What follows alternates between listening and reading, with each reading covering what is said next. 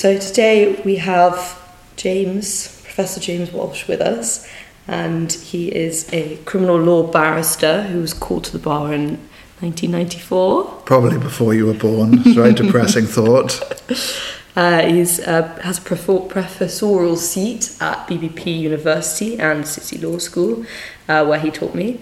And he is an expert, that's why he's here today, for his expertise on delivering persuasive communication, for which he has been, uh, well, he's been flown all around the world in order to do this. He's given seminars in the USA, Kuwait, Saudi, if you want to. Where else have you been, James? Um, the Gulf is unpopular there, it seems, strangely. Bahrain, Oman, um, otherwise online, Brazil, Mexico, all sorts. Mm, brilliant. And have you, you mentioned um, an article that potentially you're writing on this subject before we dive into it? Um, yes, well, I'm talking soon at a large digital policing conference uh, in Birmingham. So, ahead of that, I'm, I'm doing an article on mental agility.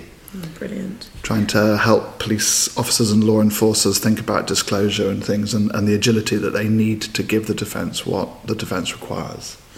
Brilliant. And today we're sort of talking a sort of uh, similar but slightly different from that. It's more focused on the psychology of decision making, not from the police perspective, but in the courtroom. So, role of the jury and the judge, and uh, yeah, how it can be open to the sort of uh, uncertainty of the human condition and our imperfect sort of psychology because we sort of assume in the courtroom the legal system relies on people being quite rational and being able to judge cases based on the evidence before them. How fair would you say that is? Yes i mean i, I think um, if we look at the one of the most eminent and important psychologists recently is this chap daniel kahneman who uh, got a nobel prize for economics for a book about psychology. And what he really did is to deconstruct the idea that people are that rational. They're, they're not. Um, and he really applied the thought about biases and syst- systematic thinking um, and seeing that we, we can be prone to systematic errors. And he points out error after error after error that our brains um, are, are, wired for. And if you look through hu- human evolution, you can see why they're wired that way. Uh, and so our, our, societies have evolved faster than our brains have, and our society now asks us questions and demand things of us that our brain's not really uh, designed to cope with. This is what I mm. just find so so interesting. And he showed that people acting economically aren't as rational, which m- much economics is based on the presumption that people will always act in their own economic interest. Mm what sort of rational what is it rational theory or yes yeah. I think I, I, I, make it very very clear I'm not an economist no, um, no sorry neither of us are economists um, but of course then we, we have to turn this in on ourselves and say well h- how rational are we or any of us in the professional sphere? And I think one of the things we, we'll, we might talk about in a moment is, is who is likely to be more rational. The combination of 12 jurors who are biased but in many different ways, and perhaps mm. they all cancel it, they cancel each other out, versus a judge who, who do we correctly assume um, that judges will be unbiased? Mm. Um, and, and, little things like, you know, would a judge hearing a case at 10 o'clock in the morning make a different decision than at 2 o'clock in the afternoon? Yes. Can judges possibly be um, as fickle as to be guided by the time of the day, how hungry they are, and, and things like that. And mm. there is emerging research on, on all these quite painful and difficult subjects for, yes. for those that hope the system is rational. Yes, I think this, what you've touched on there, is very interesting because, as you say, it is a very difficult subject and quite a, a difficult one to uh, even accept because in, in accepting it, we kind of accept that it is an imperfect system. Of course, accepting it is the first steps to providing mitigation to overcoming what is cognitive bias uh, and how that can affect the legal system and how that can potentially uh, hinder the um, you know, hinder our, our rule of law. But is there anything that you would recognise in sort of training or or anywhere really which is going in any way to recognize uh, the role of cognitive bias and sort of train for it or sort of mitigate for it at the moment? I think the, the biggest success for me by a mile is the change in sentencing procedure from an art to something much more like a science. Mm. Um, people in the decision making science field will, will, talk about noise in decision making, and, and, and what they mean by that is that um, people ought to make consistent decisions on the same evidence time after time. Mm. But the research shows absolutely alarmingly, if you do what's called a noise audit, you look at your group of professionals and say, are, are they ma- making consistent decisions or, or, or are they very temperamental?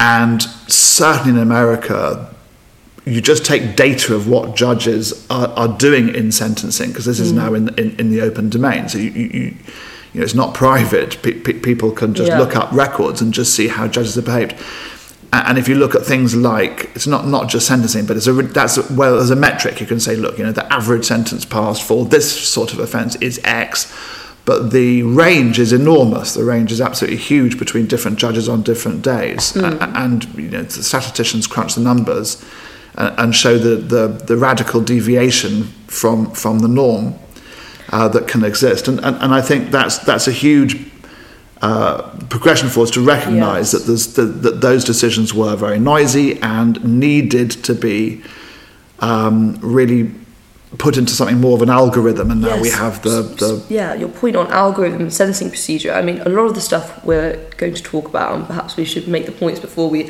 make the caveats against them but an argument against um, the role of noise would be that obviously in the uk we have quite clear sentencing guidelines and we have quite clear case law.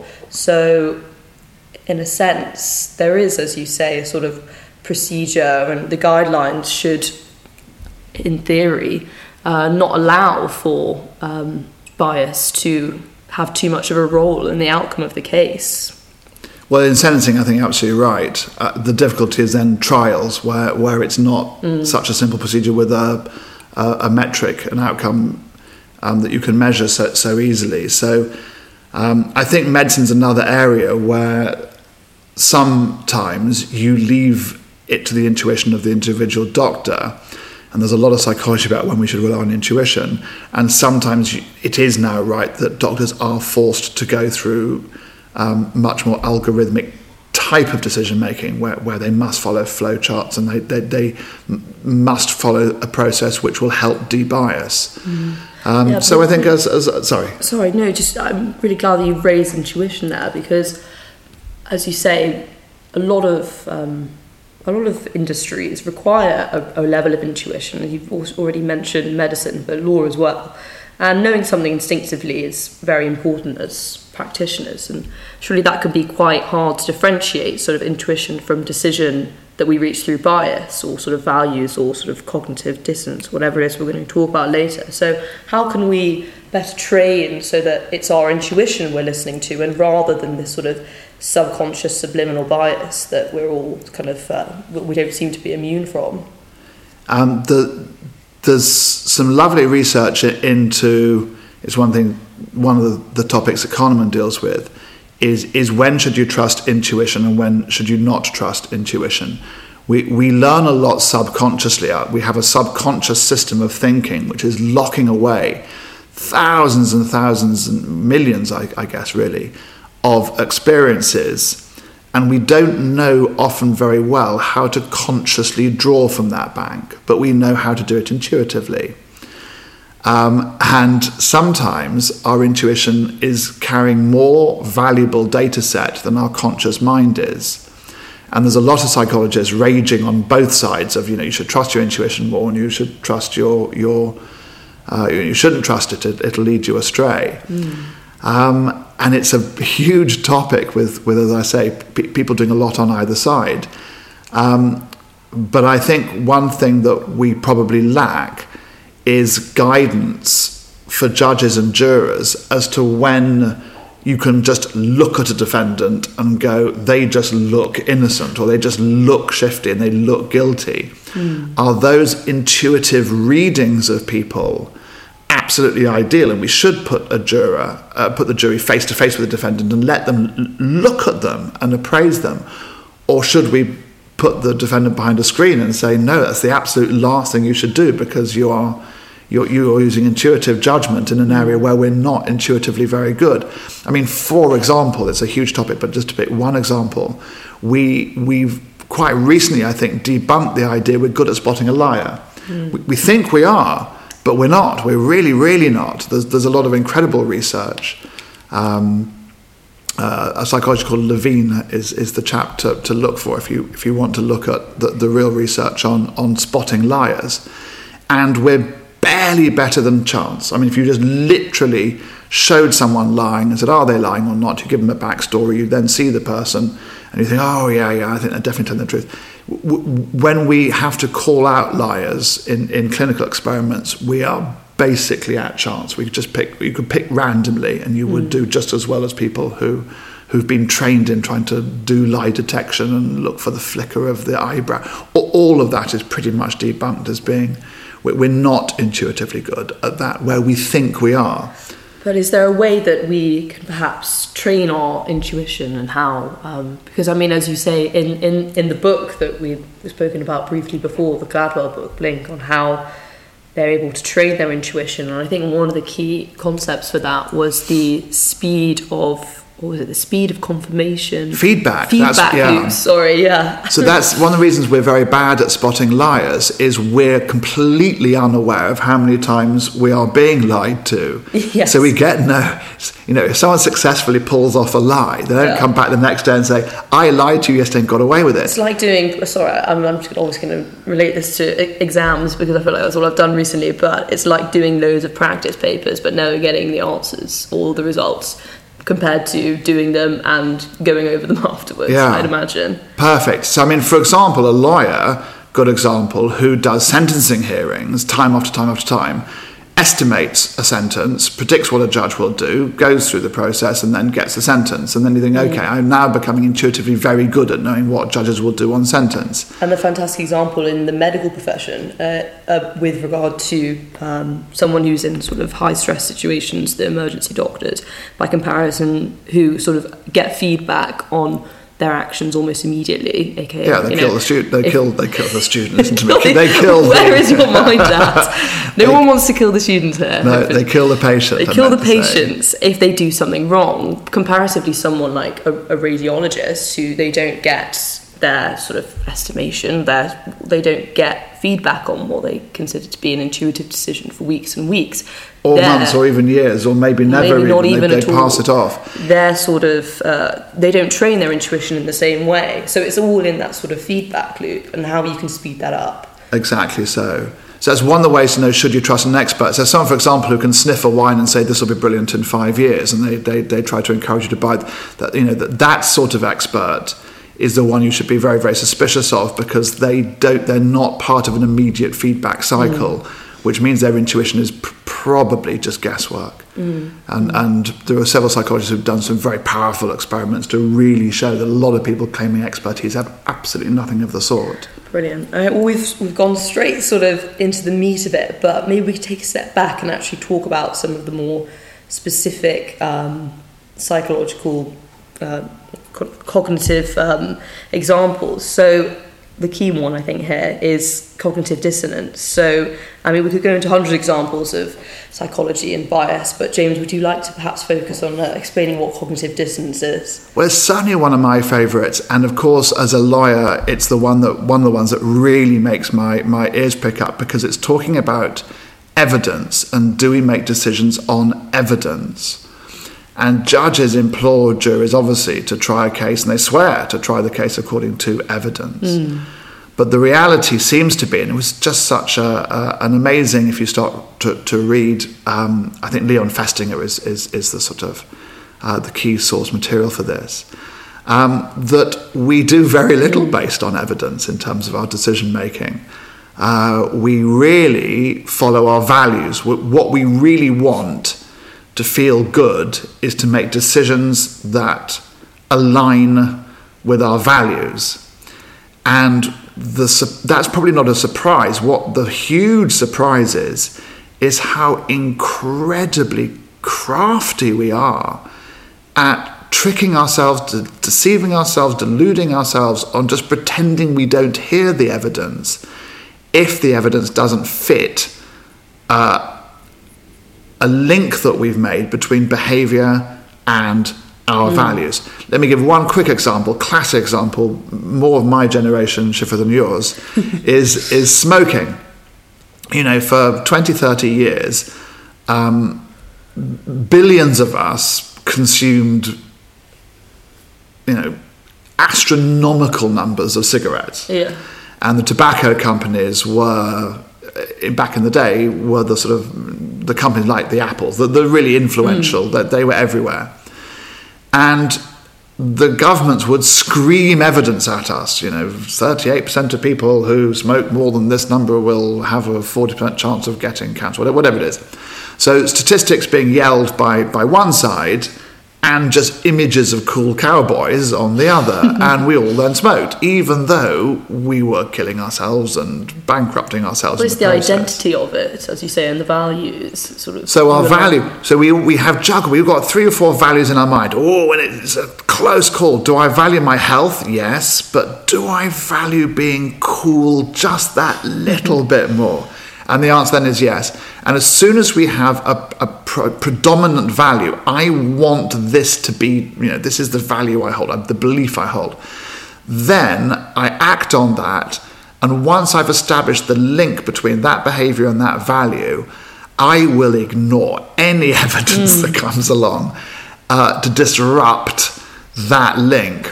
And Yeah. that evidence that might disrupt me causes what, what they call dissonance in my mind. I feel very uneasy. So, what I do is I do anything I can to make that dissonance go away. And the thing I tend to do is just to ignore the bloody evidence. I mean, I mm. really, you know, that, that's what we do. Just, I just, la la la, I'm not listening. And, So and that's the worry. Yeah. Which are not compatible, and you justify it, you attempt to justify it with a sort of third belief or kind of just not listening to the evidence at all. And I love the smoking example, but ah, I, I kind of wish you'd have drawn on the cult example because I think that one is so great. So if you would mind, Oh, very briefly. So, so what got Festinger into this whole area? this is this is sorry. So it's very interesting. Go on. It is an amazing story. I mean, he was in the 1960s, and I, oh, I think he was in California. It must have been somewhere like that. At a time in history where, where cults, end of the world cults, were quite popular. And he saw a local advert in his paper um, encouraging people to come and join this end of the world cult. And they were very definitive. They said the world will end, and they had a date and a time and everything. And you, hmm. you, everybody will die unless, unless you're a member of this cult, in which case God will save, save them. So die or be saved. Hmm. And Festinger thought, oh, I want to be in the room when the world doesn't end at the time that they said it would. And who wouldn't want to be in the room to see how they dealt with it? Um, and so he joined the cult, uh, and he was there. He literally was there as the minutes c- counted down, clicked down to the apocalypse. And you know, two minutes, one minute, and, and just the sense of astonished excitement as, oh my God, we're about to be, God is going to somehow remove Save us. us, yeah. Yeah, the, the, the spaceship, whatever it was, uh, the, the teleportation device, whatever, we, we will materially disintegrate, whatever. And, and the flood or whatever God's going to do to wipe out the earth is going to happen any second now. And of course, then the clock strikes midnight and it, it mm. doesn't happen. Then what's the right time? What does your watch say? You, you know, he describes a sort of sense of frenzy at midnight as their brains are trying to cope with the fact that their anticipated event has, hasn't happened. So you have the two beliefs: the firm belief that the world is going to end, and then the obvious. Well, we then have evidence. So they, they have they their value is is the, the thing that they hold is is we're doing the right thing, Hmm. uh, and this cult is right, and I've I've been acting on that on that belief and on that value. So then evidence comes along. The evidence says, "But you're wrong." Yeah, we're Uh, still we're still here. yeah, Yeah. you, we're still here. The world has not ended. So now you need to change your actions because the evidence tells you to change your action. Hmm. But what he realizes is that we don't change the action. Yeah. We just So ignore how the they evidence. how did they deal with this? So they went into this sullen silence apparently for a while, and there was this sort of terrible sulk going on as they all just sat there staring into space, thinking, "Oh my goodness, what do we do?" And then one of them, uh, the leader of the cult, says, "God has just revealed to me. We did such a good job God has extended the time frame uh, for, for humanity's existence, and so we must carry on doing precisely what we were doing beforehand, Yeah. uh, leaving, of course, their behaviour to match their values, and the evidence was utterly ignored, and they just found a way. And they're still going. Uh, well, I don't. I don't I think a variation, I think a variation more actually. They do, they do still stick along for a long time. But yes, I, that's just such a perfect example. I think of how how they sort of overcame the the opposing evidence to what was just such a strong held belief.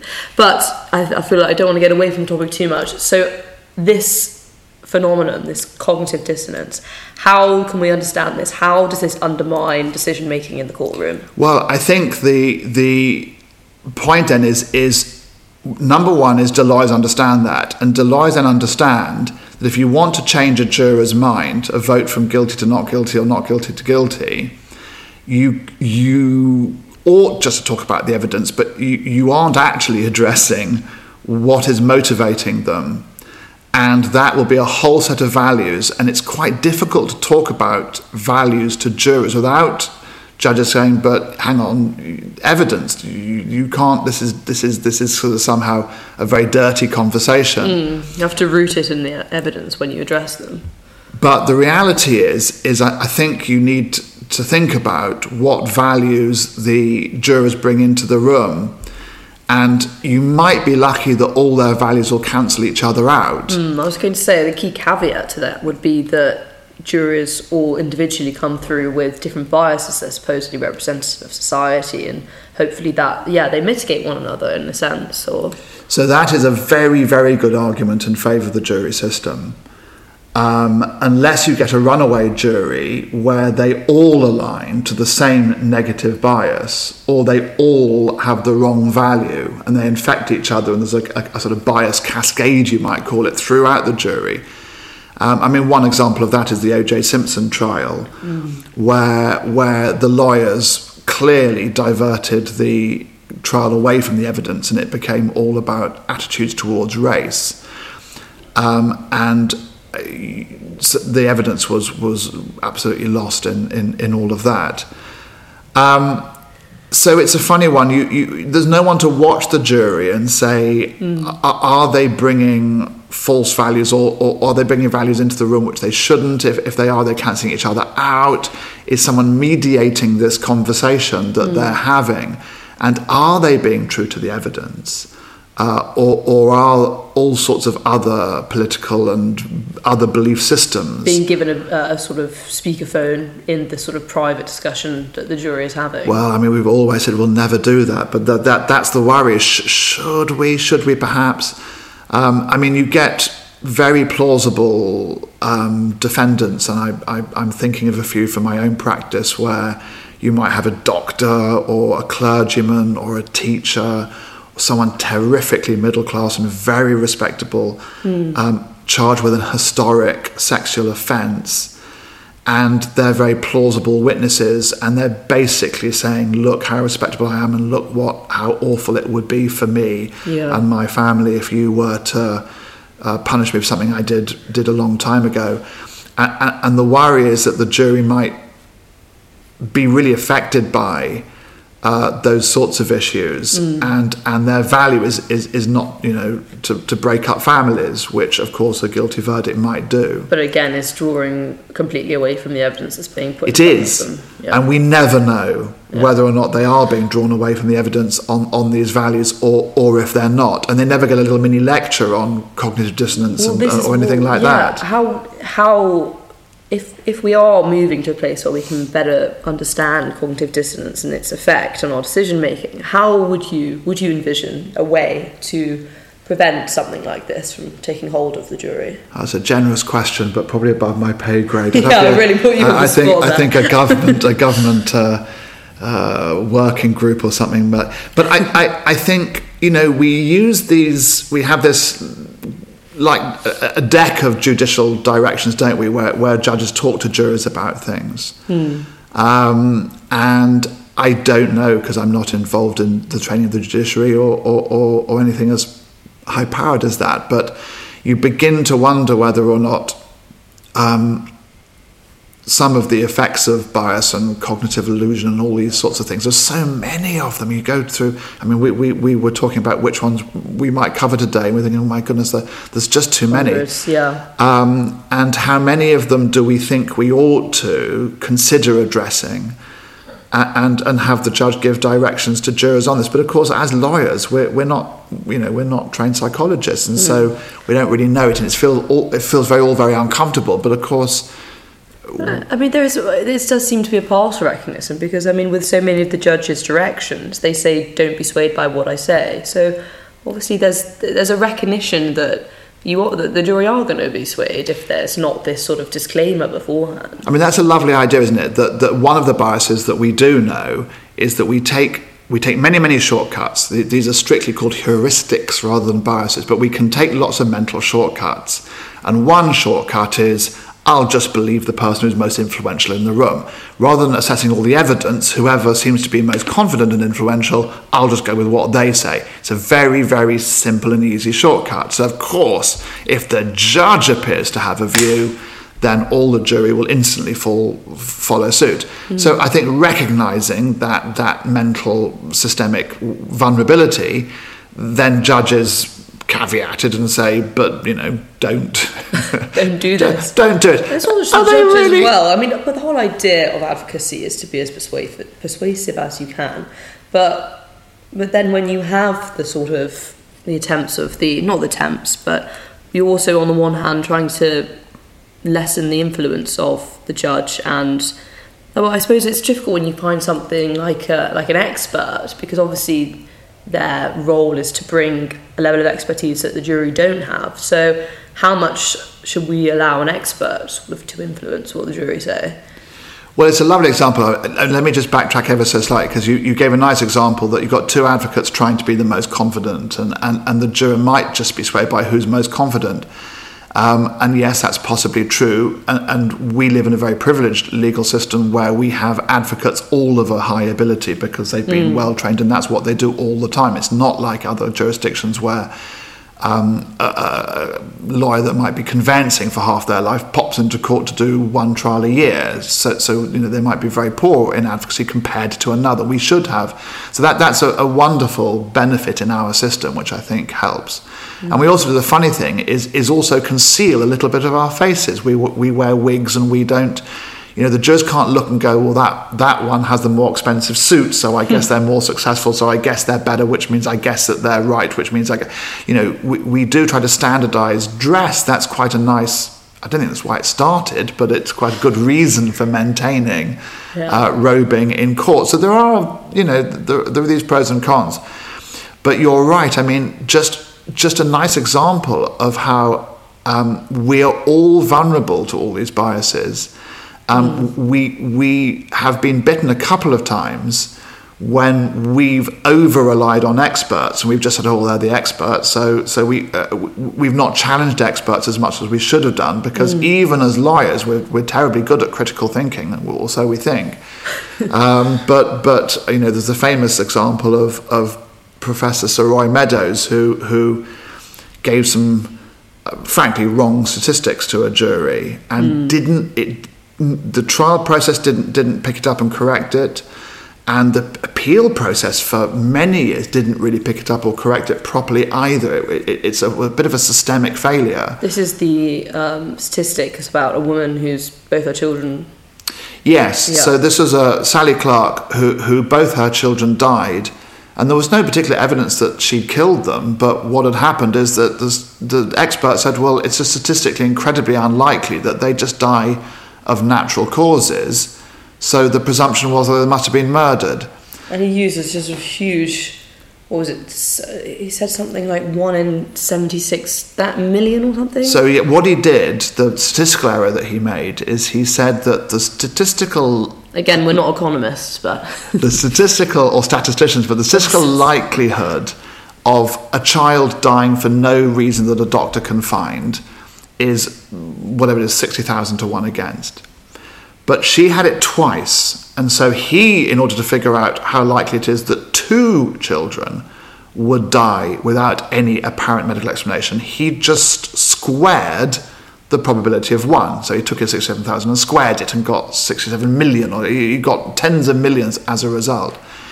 And that's totally flawed on the simple understanding that if there's some extraordinary medical complication with one child that causes them to die in a way that doctors don't understand, then that same error or defect in genetics will cause the second one to die much more likely than just the first one, just one by itself. See what I mean? So, so if if if um, so he he was taking his statistic would have been right if it were two different families with two totally different genetic situations. You square the probability of one and square it to get the probability of, of, of two. But if it's the same genetic um, defect behind both of them, the second one isn't as unlikely as the first. It's a lot more probable that you'll get another one with the same defect. Mm. But that wasn't that simple. You know, even I, with very very low grasp of statistics, get that that it doesn't make sense to, to square. So his his his figure is out by literally millions. Mm. But so of that, course, this figure then. I mean, really, it was sort. I would have thought, just listening to that, it would be the responsibility of the defence advocate to bring in their own expert and really kind of undermine this.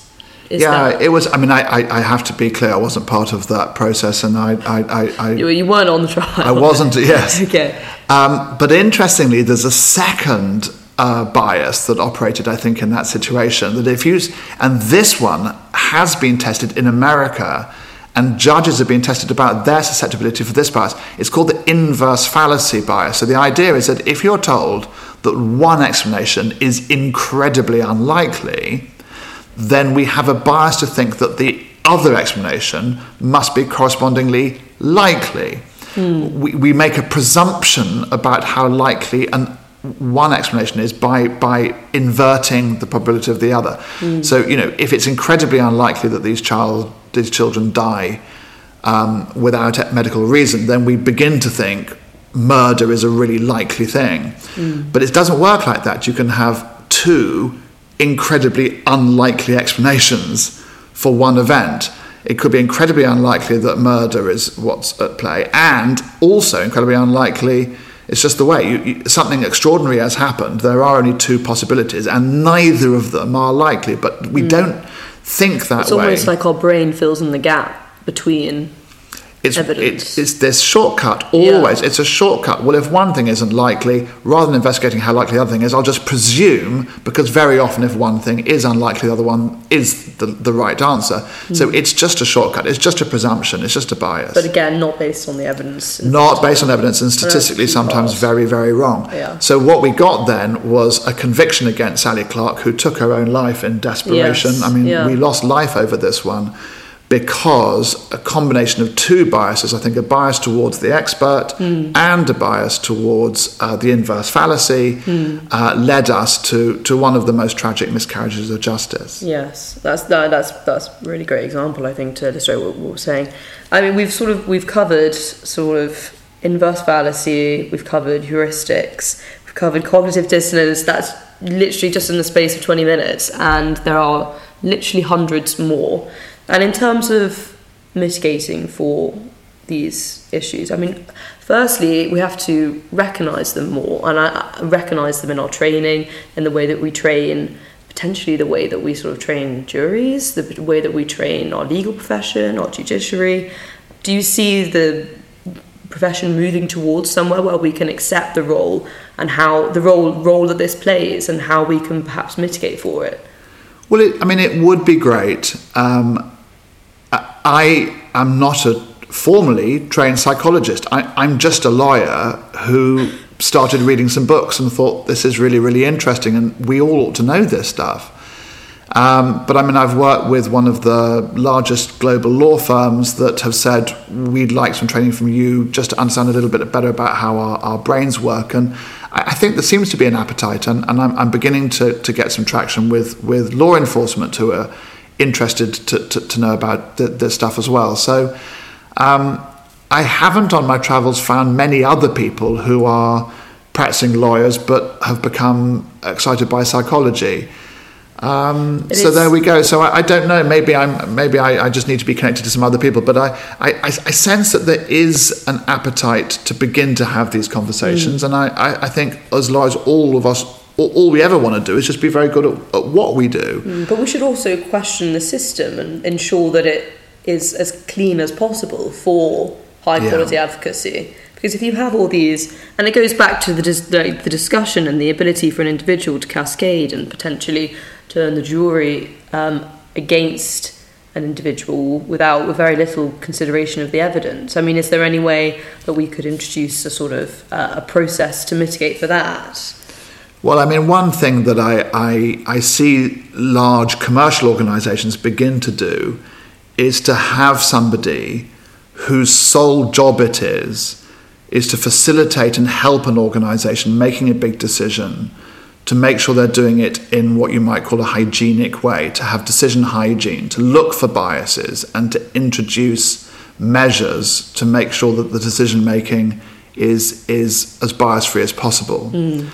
And it, it's a nice idea. It's not terribly realistic commercially, but I think it would be amazing to have somebody neutral who swears an oath to be very private and say nothing about what happened in the jury room, but who will facilitate, yeah, yeah. to sit with the jury.